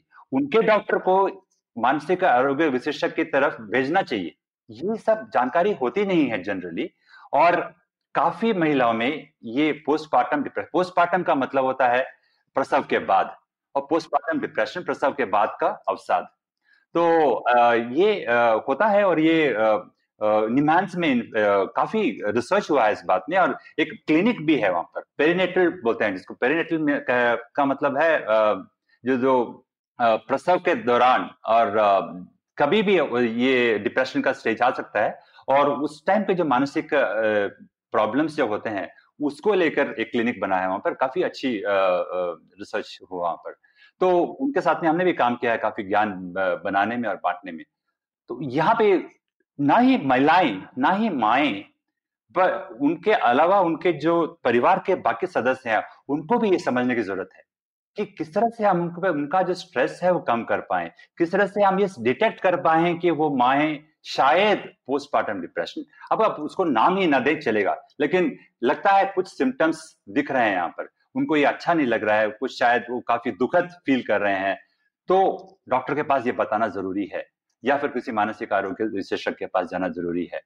क्योंकि हमारे पास लाइक सबसे नेचुरल टेंडेंसी ये रहा है कि अच्छा माँ गए हो यार, आपको तो खुश होना चाहिए। आप तो सातवें आसमान पे होना चाहिए, आपकी खुशी तो एक्चुअली ऐसा ज़रूरी नहीं है, ऐसा ज़रूरी नहीं है समझना। सबको ज़रूरी है, जो पिता बने हैं उनको भी और बाकी के नजदीकी रिश्तेदार हैं उनको भी समझना ज़रूरी है। इसमें मैं ये पूछना चाहता हूँ, अक्सर बोल रहे हैं कि आई मीन जैसे आपने बोला ही कि विशेषज्ञ की मदद लेनी चाहिए। आई मीन ये शायद घूम फिर के उसी टॉपिक पे आ रहे हैं, लेकिन आई मीन शहरों में तो जैसे हम निमांस का अक्सर नाम लिया हमने, और निमांस तो बहुत मतलब हिंदुस्तान का नंबर वन इंस्टीट्यूट है इस चीज़ में तो बैंगलोर में रहने वाले लोगों के लिए तो एक गो टू प्लेस है कहना चाहिए कि जहाँ आप हमेशा आप basically I mean world best के पास जा सकते हैं इस चीज़ के लिए। और शायद बाकी थोड़े बड़े शहरों में भी ये सब है। लेकिन आप अगर कोई भी थोड़े से भी टीयर टू टाउन में है या छोटे शहर में है तो कोई क्या करेगा? बहुत ही महत्वपूर्ण, बहुत ही इंपॉर्टेंट सवाल है एक्चुअली सर क्योंकि यहाँ पे अभी भी भारत में पूरा सोल्यूशन नहीं है। काफ़ी, क्योंकि हम जैसे कहा था कि विशेषज्ञ की मात्रा बहुत कम है। अगर आप मानसिक रोग से ग्रस्त लोगों का की तुलना में उसको देखें तो छोटे शहरों में, अब छोटे शहरों में ही क्यों? एक्चुअली बड़े शहरों में भी मानसिक रोग के विशेषज्ञ नहीं है काफ़ी तादाद बैंगलोर ही में आप ले लीजिए। बैंगलोर की हम बात करते हैं, बैंगलोर में निमहैंस है। हर कोई आदमी निमहैंस नहीं जा पाता है। क्योंकि निमहैंस में, क्योंकि जैसे अभी गंभीर जो रोग होता है, उस पर काफ़ी लोग ऑलरेडी जा रहे हैं वहाँ पर। तो वहाँ पे निमेंस के जो यूज़ होता है निमैंस का जो लेवरेज होता है, वो काफ़ी यूज़ हो रहा है। लेकिन अगर मुझे छोटा कुछ प्रॉब्लम हो तो या सामान्य प्रॉब्लम हो। उसके लिए मैं शायद निमांस नहीं जा पाऊँ। ठीक। उसके अलावा अगर मुझे प्राइवेट सेक्टर में जाना है प्राइवेट सेक्टर में हर कोई आदमी प्राइवेट सेक्टर का फ़ी अफोर्ड नहीं कर पाएगा। सो so, एक तो तो दो चीज़ें यहाँ पे देखने की ज़रूरत है। अवेलेबिलिटी उसका मतलब ये होता है कि क्या वो उपलब्ध है? हाँ. उपलब्ध है कि नहीं? और दूसरा एफोर्डेबिलिटी क्या मैं उसको आ, उतना पैसा दे पाऊँगा उस सर्विस को लेने के लिए? वो देखना पड़ता है। तो और हर एक गवर्नमेंट हॉस्पिटल या क्लिनिक्स या पीएचसी पब्लिक हेल्थ सेंटर्स में मेंटल हेल्थ के जो मानसिक आरोग्य विशेषज्ञ नहीं है। तो इसीलिए हमको जो सोल्यूशन जो हम लोग उसका जो सोल्यूशन हल जो ढूंढते हैं, उसको विशेषज्ञ से ऊपर उठ के ढूंढना होगा। और हम उस पर बात करेंगे आगे एक्चुअली। तो इस सेक्शन में आखिरी सवाल मनोज, इस फिर हम लोग ये मानसिक स्वास्थ्य की शिक्षा को समझने की कोशिश करेंगे। तो ये सोशल मीडिया और मानसिक रोग में कुछ रिश्ता है क्या? क्योंकि आजकल काफ़ी लोग ये टाइप की बात कहते हैं कि सोशल मीडिया से स्ट्रेस बढ़ गया है और उसकी वजह से शायद मानसिक रोग भी बढ़ रहा है। तो पर इसके बारे में आपका रिसर्च और रिसर्च डिसेमिनेशन क्या कहता है? तो ये एक अच्छा सवाल है, क्योंकि पहला जो रिएक्शन होता है लोगों का ये होता है कि देखो भैया सोशल मीडिया तो नहीं करना चाहिए। ज़्यादा सोशल मीडिया करोगे तो कुछ ना कुछ मानसिक प्रॉब्लम हो जाएगा। कुछ हद तक ये बीस तीस साल पहले हम जिस तरह से टीवी के बारे में बात करते थे ना कि टीवी ज़्यादा मत देखो करे तो उससे आप तुलना कर सकते हो।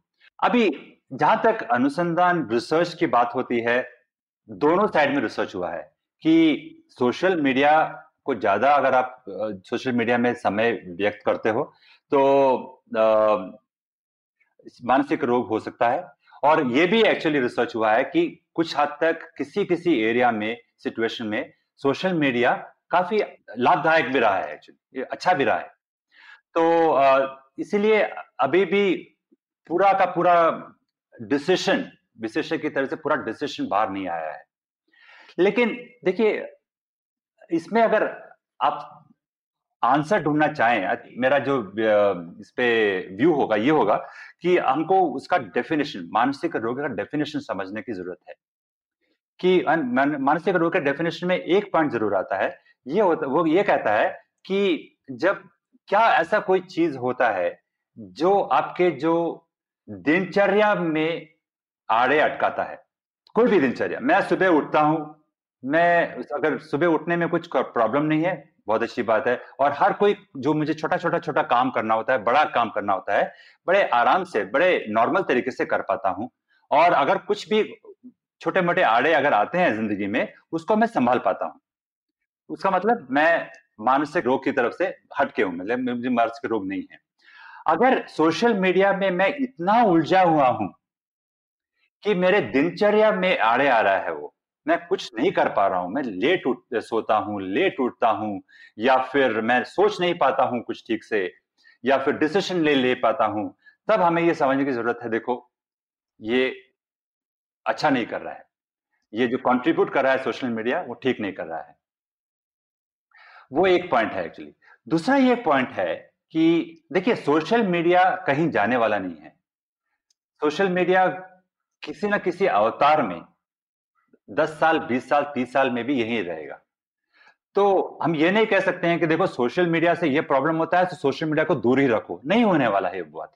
तो हम लोग को ये एक्सेप्ट कर लेना चाहिए कि देखो हम लोग जो हमारी पीढ़ी है और या आने वाली पीढ़ी है ज़्यादा, सोशल मीडिया के साथ में जुड़ी हुई होने वाली है, जुड़ी रहने वाली है। तो उस उस संदर्भ में क्या चेंज की ज़रूरत है? कंटेंट। कि सोशल मीडिया में अगर आप समय व्यतीत करते हैं तो उसमें आप क्या कर रहे हैं? दो चीज़ है कि किस तरह के कंटेंट आप कंज्यूम कर रहे हैं यूज़ कर रहे हैं और किस तरह के एंगेजमेंट आप सोशल मीडिया में रखते हैं। ये दो चीज़ मेरी तरह आई मीन आप मुझसे पूछें तो बहुत इंपॉर्टेंट हो जाता है। तो सोशल मीडिया तो काफ़ी काफ़ी प्लेटफॉर्म्स आज हैं, कुछ चले जाएँगे, कुछ रहेंगे, कुछ नए आएँगे तो वो हम तो यूज़ करते रहेंगे वो सब नए प्लेटफॉर्म्स भी। लेकिन तो उनको यूज़ कैसे करें ये चीज़ ज़्यादा ज़रूरी है वैसे ज़रूरी है कि किस तरह से और ये अवेयर रहना ज़रूरी है ये मुझे काफ़ी कि हम अपने आप को ही कि बाहर की चीज़ देखने की जगह हम खुद को भी कैसे सक्षम बनाए। तो ये इससे एक्चुअली एक जुड़ा हुआ चीज़ मेरे को आपसे पूछना था मनोज मैंने पहले पूछा नहीं। तो जैसे हम स्ट्रेस की या तनाव की बात कर रहे थे कि जैसे थोड़ा तनाव अच्छा है लेकिन ज़्यादा तनाव हो जाता है तो प्रॉब्लम हो जाती है। और हर किसी की तनाव सहने की शक्ति अलग होती है। तो एक, हर जगह पे एक, मैं देखता हूँ कि सिर्फ़ एक ही चीज़ पे फोकस रहता है कि हम स्ट्रेस फ्री कैसे हो जाए। और जैसे आपने बोला कि पूरी तरह से स्ट्रेस फ्री एक तो हो नहीं सकते शायद, और शायद वो एकदम हेल्दी भी नहीं है। तो एक दूसरा तरीका भी है क्या ये देखने का कि हम अपने आप को ज़्यादा स्ट्रेस लेने के लायक कैसे बनाए? ऐसा भी सोचते हैं, ऐसे, ऐसी भी कोई सोच होती है क्या? ऐसा सोच तो मैंने सुना नहीं है सौरभ क्योंकि जैसे मैंने कहा कि ये मनुष्य के बिहेवियर में स्वाभाविक है कि हम स्ट्रेस लेते हैं। हाँ लेकिन हम कुछ तो, ऐसा कर सकते हैं जैसे हम अपने आप को इन जनरल बाकी चीज़ों में जैसे हम शारीरिक मजबूती बनाते हैं। चीज़ करने के लिए। वैसे ही कोई मानसिक मजबूती नाम की चीज़ होती है क्या जिससे कि भाई ज़्यादा स्ट्रेस भी हम ले सके? नहीं अब, अब तो ये होता है ना ये ये एक विषय है मेंटल वेल बींग का हम्म। मानस नहीं तो मेंटल वेल बींग हमेशा कहता है कि स्ट्रेस को दूर कैसे रखें? ये नहीं कहता है कि हाँ। भाई हम ज़्यादा स्ट्रेस लेने के लायक कैसे बने? बहुत अच्छी बात है। नहीं नहीं ये ये ये बहुत इंपॉर्टेंट आजकल इनफैक्ट आप मानसिक स्वास्थ्य में जब आप देखें हाँ। तो ये रेजिलियंस की बात होती है कि किस तरह से आप उसको जो स्ट्रेस आता है हम्म। उसको आप कैसे निपटे उससे? हाँ बिल्कुल। हाँ, वो वो आप तो रेजिलियंस इमोशनल रेजिलियंस की बात होती है उसमें तो वो काफ़ी विशेषज्ञ ये बताते हैं कि किस तरह से वो आप अपने आप को क्योंकि जीवन तो ज़्यादा कॉम्प्लिकेटेड ही हो रहा है ऐसा मतलब ये एक एक वन वे स्ट्रीट है क्योंकि जैसे जैसे टेक्नोलॉजी बढ़ेगी तो दुनिया की कॉम्प्लेक्सिटी बढ़ेगी ही बढ़ेगी। जी जी कहीं जी, किसी लेवल पे जो स्ट्रेस है वो क्योंकि हमारी जो बॉडी है माइंड है वो वो जो है वो अलग है। एवोल्यूशन जिस तरह से हमको बढ़ा रहा है और जो दुनिया जिस स्पीड से बढ़ रही है उसमें तो कोई समानता है ही नहीं।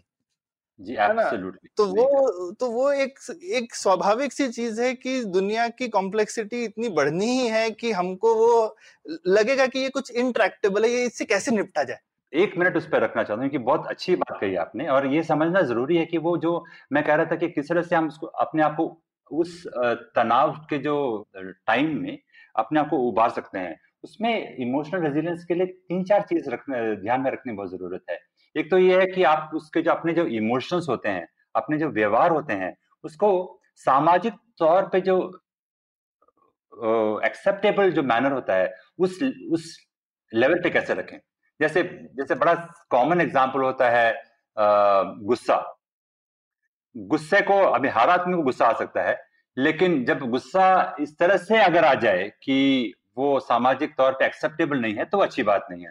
तो फिर मुझे समझना ज़रूरी है कि देखो अच्छा मुझे कुछ करना चाहिए ताकि गुस्सा ज़्यादा नहीं हो। तो वो managing emotions in social acceptable manner बहुत ज़रूरी हो जाता है।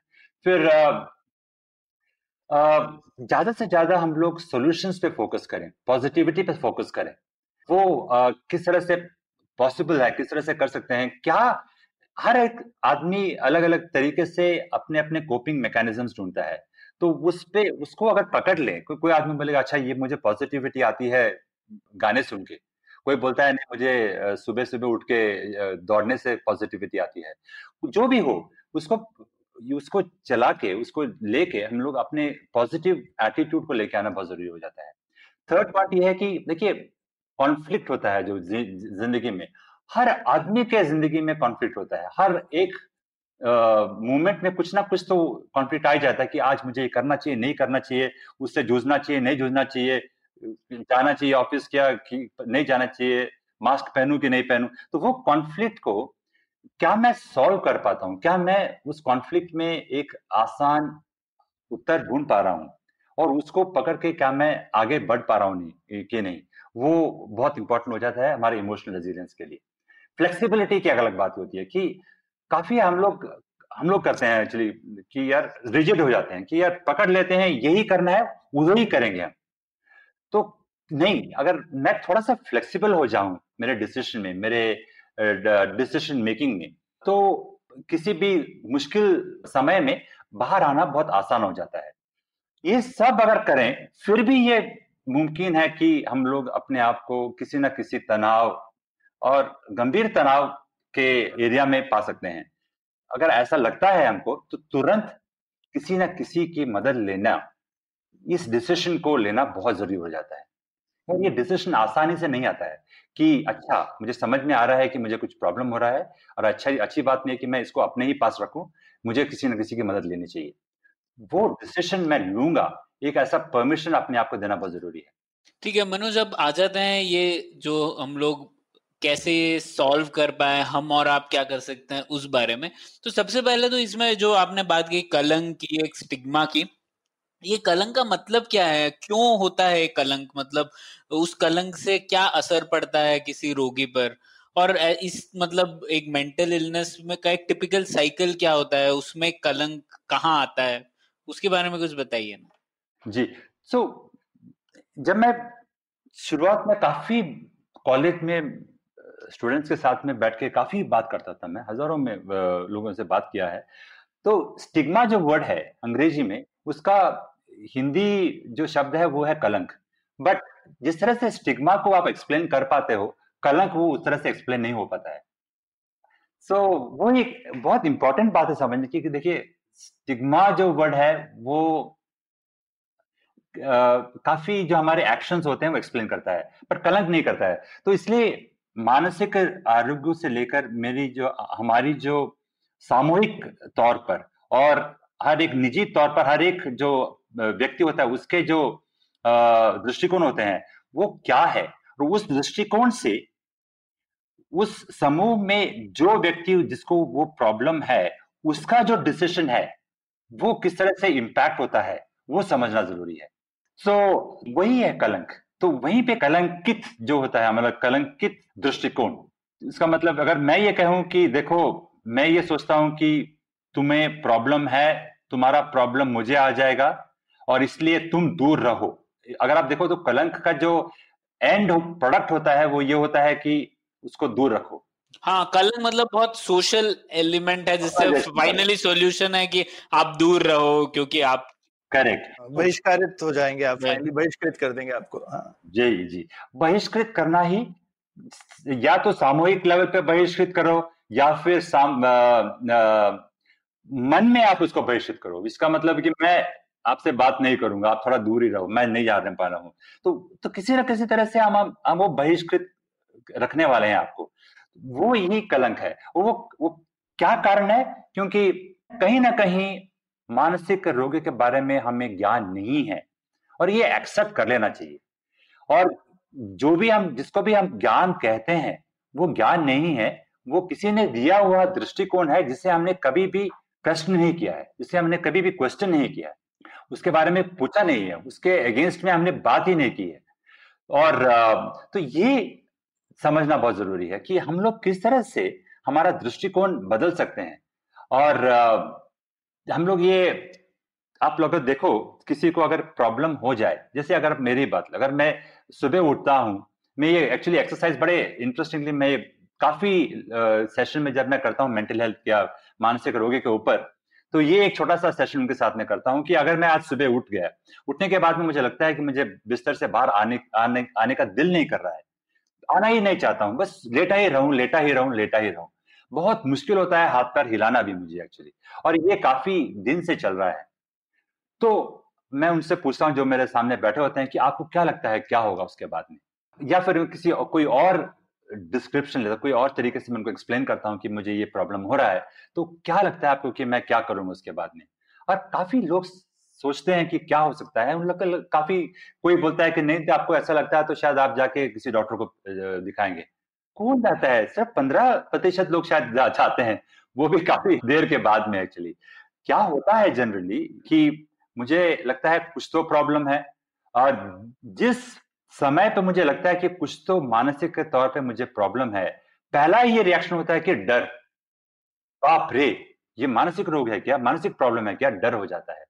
डर क्यों है? डर इसलिए है क्योंकि मानसिक रोग या मानसिक आरोग्य में सिर्फ़ मानसिक जो शब्द होता है, वही हम सुनते हैं। आरोग्य के जो शब्द होता है, वो सुनते नहीं है। मैं ये एक्सरसाइज भी करता हूँ काफ़ी ट्रेनिंग सेशन में कि मेंटल हेल्थ को जब मैं बोलता हूँ तो बोलता हूँ पूछता हूँ कि आपने इन दोनों में से कौन सा शब्द पहले सुना? तो वो सब कहते हैं कि मेंटल सुना है हेल्थ नहीं सुना है हमने। तो जब हम उसको आरोग्य के तरीके आरोग्य के जो लेंस से नहीं देखते हैं तो उसको मैं इसलिए उसका सोल्यूशन भी नहीं ढूंढूँगा आरोग्य के एरिया में। इसलिए मेरे दिमाग में डॉक्टर या कोई विशेषज्ञ आने ही नहीं वाला है। पहला तो डर होगा। डर क्यों है? क्योंकि बाप रे कहीं और को मालूम ना हो जाए। इसलिए डर होता है। क्योंकि हिंदी में तो सबसे सिर्फ़ समझ में आता है वर्ड कि भाई पागल तो नहीं हो गया। पागल? वही तो एक, पागल। तो वो एक ऐसा शब्द है जो कि जो कि सब टाइप की मेंटल हेल्थ की चीज़ के ऊपर हावी हो जाता है। बस। कुछ भी अगर हो गया और और हमारे यहाँ तो जोक भी ऐसे रहते हैं राइट बचपन से कुछ भी ऐसा हो गया अरे इसको पागल खाने आगरा भेज देंगे रांची भेज हाँ. देंगे है ना? कुछ भी ऐसा हो तो एटलीस्ट साउथ में पता नहीं रांची आगरा का क्या इक्विलेंट है पर नॉर्थ में तो ये हर किसी को रांची आगरा फटाफट लोग भेजने के लिए जल्दी करते थे। नहीं आगरा तो मुझे भी याद है बचपन में हाँ आगरा तो हर एक हर एक बात में बच्चों दोस्तों को आगरा ही बोलते थे हाँ, हाँ, हाँ, तो कुछ भी तो हो तो एक, एक ही एक ही लेंस से देखते हैं क्योंकि और और ऐसा नहीं पागलपन भी एक एक चीज़ हो सकती है लेकिन ये इतना बड़ा स्पेक्ट्रम है जिसमें इतनी सारी चीज़ें हैं हम उन सब चीज़ों को मिला करके एक ही चीज़ में घुसा देते हैं। नहीं वो एक्चुअली वो पागल का जो शब्द ही हो जो जो शब्द होता है वही एक गलत हो जाता है क्योंकि पागल होता ही नहीं है कोई हम्म, हम्म। पागल कुछ पागल कोई एक फ़ेज़ ही नहीं है कोई सिचुएशन ही नहीं है कोई कोई भी नहीं होता एक्चुअली पागल। अगर आप जिस तरह से पागल को एक्सप्लेन करने जाओ तो मानसिक रोग किसी को हो तो वो आदमी पागल नहीं होता है, उसको मानसिक रोग है। तो वो किसी को अगर मानसिक रोग है तो उसको आप एक एडजेक्टिव ना दो। उसका नाम है, उसका नाम है, उसका किसी और तरीके से उसको जाना जाता है। जिस तरह से किसी और को, या मेरे, मुझे किसी, मुझे अगर डायबिटीज़ हो तो मुझे डायबिटिक नहीं कहना चाहिए। मुझे डायबिटीज़ है। उतना ही बोलना चाहिए। उसी तरह से किसी को मानसिक रोग हो तो उसको मानसिक रोग है उतना ही। उस वो पागल है नहीं बोलना चाहिए। पागल जो शब्द है उसका यूज़ ही नहीं होना चाहिए।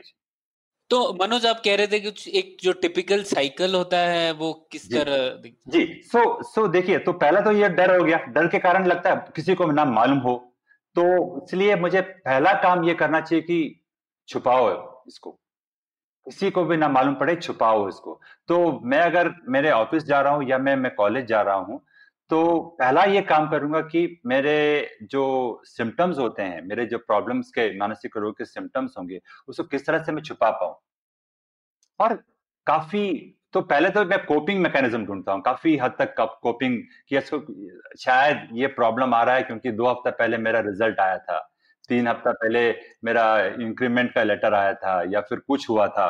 तो मैं कुछ ना कुछ लाइफ सिचुएशंस को ढूंढता हूँ तो, कि अच्छा वो ट्रिगर हुआ होगा।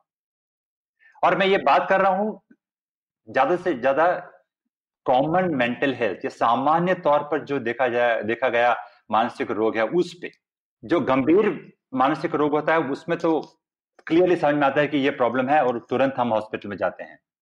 लेकिन बड़ा जो संख्या में जो लोग प्रॉब्लम से ग्रस्त हैं, वो है सामान्य मानसिक रोग से। तो वहाँ पे लोग ये साइकिल में फंस जाते हैं। अच्छा तो वो कोप करते हैं, कोपिंग में काफ़ी ट्राई करते हैं। किसी भी विशेषज्ञ के पास नहीं गए होंगे, इसलिए प्रॉब्लम तो सॉल्व नहीं हुआ है, प्रॉब्लम सॉल्व नहीं हुआ है, इसलिए प्रॉब्लम और खराब हो रहा है। तो और खराब हो रहा है तो और आप छुपाने की कोशिश कर रहे हैं। और अगर छुपा नहीं पा रहे हैं तो किसी ने पता कर लिया, किसी ने देख लिया तो आपको और खराब लगता है। तो फिर वो आपको ऑस्ट्रोसाइज करते हैं स्टिग्मेटाइज करते हैं कि इसका रिज़ल्ट क्या है? देरी। तो एक तो पचासी प्रतिशत लोग कभी भी किसी मानसिक रोग विशेषज्ञ के सामने नहीं जाएँगे। बाकी जो पंद्रह प्रतिशत हैं, काफ़ी हद तक उनमें से जो पंद्रह पंद्रह प्रतिशत लोगों में से काफ़ी देर के बाद ये सोचते हैं कि मामला हद से ज़्यादा हो गया है, मुझे किसी विशेषज्ञ के पास जाना चाहिए। या मुझे अपने परिवार संबंधियों से ये कहना चाहिए कि मुझे मदद की ज़रूरत है। देर देरी मानसिक आरोग्य के क्षेत्र में सबसे दूसरी सबसे बड़ी प्रॉब्लम है। एक पहला प्रॉब्लम यह है कि किस तरह से हम अपना निर्णय लेते हैं कि निर्णय जैसा मैंने पहला निर्णय लिया कि छुपाओ उससे पहला निर्णय लिया कि मैं खुद ही संभाल लूँगा। फिर निर्णय लेता हूँ कि आ, कुछ अलग अलग तरीके से अलग अलग कुछ कुछ ना कुछ करूँ। हमें एक बड़ा एग्ज़ाम्पल मैंने देखा था कहीं रिपोर्ट पढ़ी थी मैंने कि आपने स्विमर का नाम सुना होगा यूएस में माइकल फेल्प्स काफ़ी ओलंपिक मेडल्स जीते हैं उन्होंने। तो उन उन्होंने कहा था कि उनके आ, उन, उनको डिप्रेशन था एक, एक आ, आ, समय पे। पाँच साल लगे उनको डिप्रेशन से जूझ के ये डिसाइड करने के लिए कि मुझे अभी किसी मानसिक रोग विशेषज्ञ के सामने जाना चाहिए। अब देखिए, उतने, कितने बड़े शख्स हैं वो उतने उतने सर्विसेज़ उनके पास थे, फिर भी उन्होंने इतना समय लिया। यूएस में ये कहा जाता है कि डिप्रेशन के मामले में एवरेज आठ साल लगते हैं लोगों को आ, किसी विशेषज्ञ के पास जाके बोलने के लिए कि मुझे प्रॉब्लम है करके। आठ साल। जी ये एवरेज टाइम लगता है। ऐसे मैंने किसी रिपोर्ट पढ़ा था एक्चुअली। तो आठ साल क्यों? क्योंकि हम उसको रोग नहीं देखते हैं समझते हैं ना। अगर आप उसको रोग समझे तो फिर तो टाइम नहीं लगना चाहिए। अभी मुझे हाथ में दर्द है। कितना टाइम लगता है मुझे डॉक्टर के सामने बैठने के लिए? उसका एक ही एक ही फैक्टर है कि कितना दर्द है। कितना दर्द है? हाँ ज़्यादा दर्द होगा तो चले ही जाएँगे कभी ना कभी। भाग जाएँगे ना भाग के पहुँच जाएँगे सब प्रॉब्लम है करके। यहाँ पे एक तो हम खुद और हमारे साथ जो निजी संबंधी और हमारे बाकी जो समूह समूह में लोग हैं सब ये मान के चलते हैं कि अच्छा मानसिक रोग में विशेषज्ञ तो बाद में आता है और काफ़ी सीरियस लोगों के लिए ही ज़रूरत होता है। नहीं विशेषज्ञ के पास में आप शुरुआत में ही चले जाइए। ये हम लोग तय नहीं, हम लोग को तय नहीं करना चाहिए कि मुझे प्रॉब्लम नहीं है या मैं ये प्रॉब्लम सॉल्व कर सकता हूँ। ये विशेषज्ञ के पास में छोड़ दें कि वो बताएँ, देखो ये आपका प्रॉब्लम छोटा है, इसको ऐसे सॉल्व करें, ऐसे इतना सॉल्व करें, आप घर जाके सो जाइए। ये सब वो बताए, वो अच्छा रहेगा। क्योंकि विशेषज्ञ फिर से कहते हैं मानसिक रोग में कि जितनी जल्दी कोई भी रोगी हमारे पास आ सकता है, उतना उनके अच्छा होने के चांसेस बेहतर होते हैं। तो शायद यही रोल है मतलब जो डिनायल की बात कही आपने तो सहकर्मी, दोस्त माता पिता इन लोगों का यही रोल है क्या ये डिनायल से उभरने के लिए कि लोगों को बोले कि जल्द से जल्द कंसल्ट करें किसी एक्सपर्ट से? जी, वही तो डिनायल देखिए ना, अभी तो पहला जो रिएक्शन होता है, लोगों का कुछ प्रॉब्लम नहीं है तुमको। मार्क्स कम आए, पढ़ाई नहीं की, इसीलिए तुमको ऐसा लग रहा है। या फिर कुछ ना कुछ और रीजन बताएँ, क्या प्रॉब्लम है? हट्टा कट्टा तो है क्या प्रॉब्लम हो सकता है तुमको? और अच्छा अच्छा अच्छा प्रमोशन मिल रहा है क्या प्रॉब्लम प्रॉब्लम हो सकता है? और उस तरह से काफ़ी कुछ रिएक्शन हम लोग करते हैं डिनाइल की तरह से लेकिन डिनाई करते रहते हैं खुद को भी और बाकी लोगों को भी कि कुछ मानसिक प्रॉब्लम हो सकता है करके। इसीलिए ये बहुत ज़रूरी है कि हम समझे डिनाई नहीं करना चाहिए। हम लोग हम हम जो आ, हम लोग इंग्लिश में कहते हैं बाई स्टैंडर्ड्स मतलब समूह में जो बाकी लोग होते हैं उनका जो रोल होता है ये जो मानसिक रोग से ग्रस्त जो व्यक्ति के डिसीशन में, उसके निर्णय में, वो समझना ज़रूरी है। इसीलिए मुझे, मेरे ऑफ़िस में अगर किसी भी एक ऑफ़िस कर्मी को प्रॉब्लम है तो मुझे ये समझना चाहिए कि मुझे एक रोल है वहाँ पर। मुझे उसको एंकरेज करना चाहिए कि देखो, आप विशेषज्ञ के पास जाओ और आप feel free to open up आप बिल्कुल संकोच न करें अपने मानसिक रोग के बारे में बात करने के लिए। मैं हूँ यहाँ पे कभी भी अगर बात करने की इच्छा हो मुझसे बात कर लीजिए। तो वो कैसे हो सकता है? मैं कैसे उस तरह से उभर सकता हूँ? दो चीज़ की ज़रूरत होती है। एक तो सही ज्ञान और दूसरा एम्पैथी जिसे कहते हैं। सहानुभूति नहीं होना चाहिए वो। सहानुभूति हो जाता है सिंपति हाँ। सहानुभूति बहुत गलत काम हो जाता है और यहाँ पे बहुत गलत रोल हो जाता है। क्योंकि सिंपति हो जाता है तो जो होता है रोगी उसको लगता है यार मुझे सिंपति की क्या ज़रूरत है? संवेदना होता है जहाँ पे वो आदमी अपने आप को उस रोगी के शूज़ में या रोगी के जीवन में रख के समझ सके कि क्या प्रॉब्लम चल रहा है उसके दिमाग में। क्या हो रहा है उसको? क्या क्या क्या चैलेंजेस वो फेस कर रहा है राइट सही निर्णय लेने के लिए? और इसीलिए, और ये दोनों साथ साथ चलते हैं। ज्ञान और संवेदना दोनों साथ साथ चलते हैं। तो देखिए जनरली हम मनुष्य काफ़ी संवेदनशील लोग हैं। जैसे मेरे ऑफ़िस में या फिर अगेन घर पे या किसी, कहीं पे अगर किसी ने अपना हाथ तोड़ दिया और उसका फ्रैक्चर लगा हो तो निसंकोच जाके हम उसको मदद करते हैं ना। ठीक है, मैं तुम्हारे लिए चाय लाता हूँ, मैं वो करता हूँ ये करता हूँ करते लेकिन जहाँ पर मानसिक आरोग्य की प्रॉब्लम आ जाती है, मुझे ये नहीं मालूम होता है कि क्या करना चाहिए। तो क्योंकि क्योंकि संवेदना अभी भी है मेरे पास, एज एज एबिलिटी। लेकिन ज्ञान नहीं है एक्सप्रेस नहीं कर पाते हाँ। एक्सप्रेस नहीं कर पाते। किस तरह से पूछे उसको किस तरह से बताएँ उसको थोड़ा डर रहता है यार उसको तो दो हफ़्ते से रो रहा है वो क्यों रो रहा है पता नहीं मुझे मुझे तो डर लगता है बात करने के लिए लगता है। या फिर कुछ और प्रॉब्लम हो तो हमको लगता है नहीं नहीं नहीं नहीं अच्छा ही है कि दूर ही रहो। ये ये नहीं होना चाहिए इसलिए ज्ञान और संवेदनशीलता दोनों साथ ही साथ होना बहुत ज़रूरी है। किसी भी व्यक्ति को मानसिक रोग से ग्रस्त लोग की मदद कर पाने के लिए। मनोज फिर इसमें हम लोगों ने बात की सहकर्मी और फैमिली का क्या रोल होना चाहिए। इसमें सरकार का क्या रोल देखते हैं आप? तो जैसे आपने कहा कि मानसिक रोग विशेषज्ञ तो बहुत कम है तो आप आपको क्या लगता है सरकार इस दिशा में क्या कर सकती है? और हमें ये भी ध्यान रखना चाहिए कि भारत की हर क्षेत्र में एक्सपर्ट्स तो कम ही है हॉस्पिटल्स में भी फ़िज़िकल बीमारियों के भी दृष्टिकोण से। तो आपको क्या लगता है सरकार क्या कर सकती है? सो so, सरकार एक्चुअली आप देखें भारत में भारत सरकार ने काफ़ी हद तक इस पे काम किया है एक्चुअली मेंटल हेल्थ का जो एक्ट आया था वो 2017 में पास हुआ था। तो उसमें काफ़ी हद तक ये सरकार ने अपने लिए निर्णय किया है कि जो सर्विस की जो इंफ्रास्ट्रक्चर है, वो मज़बूत बनाए पूरे देश में। तो किस तरह से हम लोग हर एक जिला में एटलीस्ट एक साइकेट्रिस्ट और एक या दो साइकोलॉजिस्ट और बाकी के जो मानसिक रोग विशेषज्ञ, उनको उपलब्ध कराएँ।